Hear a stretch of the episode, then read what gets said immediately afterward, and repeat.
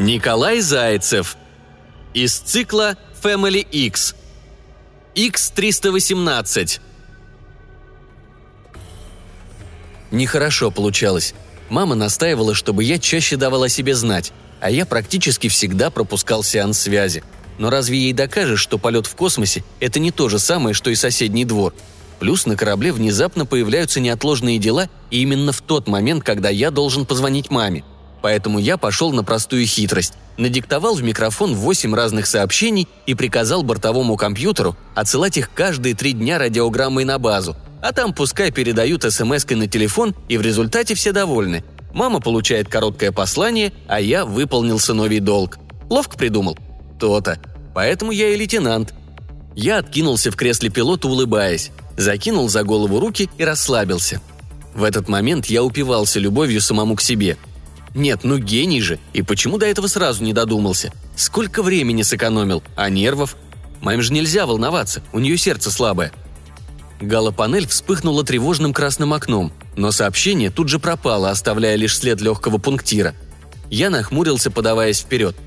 Что такое? Вылезет снова или нет? Временный глюк, сбой или тревога? Прошло три секунды, и я облегченно выдохнул. Глюк. И тут же панель взорвалась красными окнами – Пальцы лихорадочно забегали по псевдоклавиатуре. «Маруся!» – срывающимся голосом выкрикнул я. «Что происходит?» «Опасность взрыва!» – моментально откликнулся голос ИИ. «Время до исходной точки 12 секунд. Экипажу занять место в анабиозных ваннах. Начиная отсчет. 10, я выругался и чуть ли не подпрыгнул в кресле, освобождаясь от ремней. «Ну, если опять учебная тревога, берегитесь. Надоели со своими проверками. Экипаж корабля – это, кстати, я. Восемь. Полно времени. Успею запрыгнуть в ванну. На счет шесть я положил руку на край капсулы и улыбнулся. Успел. В ту же секунду огненный шар разорвал корабль на мелкие частицы, разбрасывая их на многие парсеки вокруг катастрофы. Что-то затем стало просто космическим мусором, что-то унес с собой метеоритный вихрь, что-то прибилось к огромному магнитному телу и закрутилось вокруг него, вместе с другим хламом, с каждым витком сокращая орбиту – на 38-й день в одном из кусков мусора, бывшим когда-то космическим кораблем, сработал запасной генератор с крохотной панелью памяти ИИ, и в центр на Землю ушло первое сообщение. Выполнив свою функцию, генератор отключился, чтобы повторить попытку через три дня. Всего ему надо было доставить 8 сообщений, а потом повторить цикл.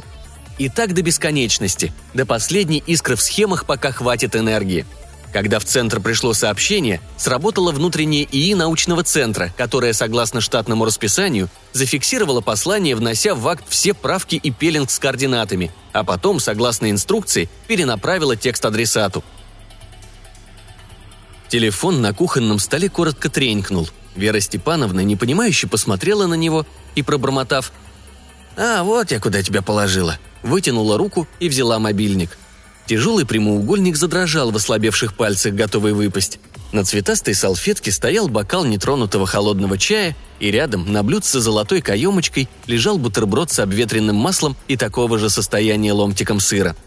Две недели прошло после торжественной церемонии, и, кажется, в пустой гроб вместо сына она положила себя. Сама не своя, ничего не понимая, Вера Степановна нажала на кнопку блокиратора, и экран вспыхнул ярким голубым светом – зеленого окошка адресата с крохотной иконки на нее смотрел Ванечка. Дрожащим пальцем с четвертого раза мать открыла сообщение. «Привет, мама», – зазвучал бодрый голос погибшего лейтенанта. «Ты не волнуйся, со мной все в полном порядке. Кормежка на убой, есть даже свежие овощи. Сон крепкий, засыпаю моментально. Здоров до неприличия. Ты не скучай, не грусти. Скоро домой, не заметишь, как пролетит время. Ну а пока, пока. До связи. Обнял, поднял, поцеловал.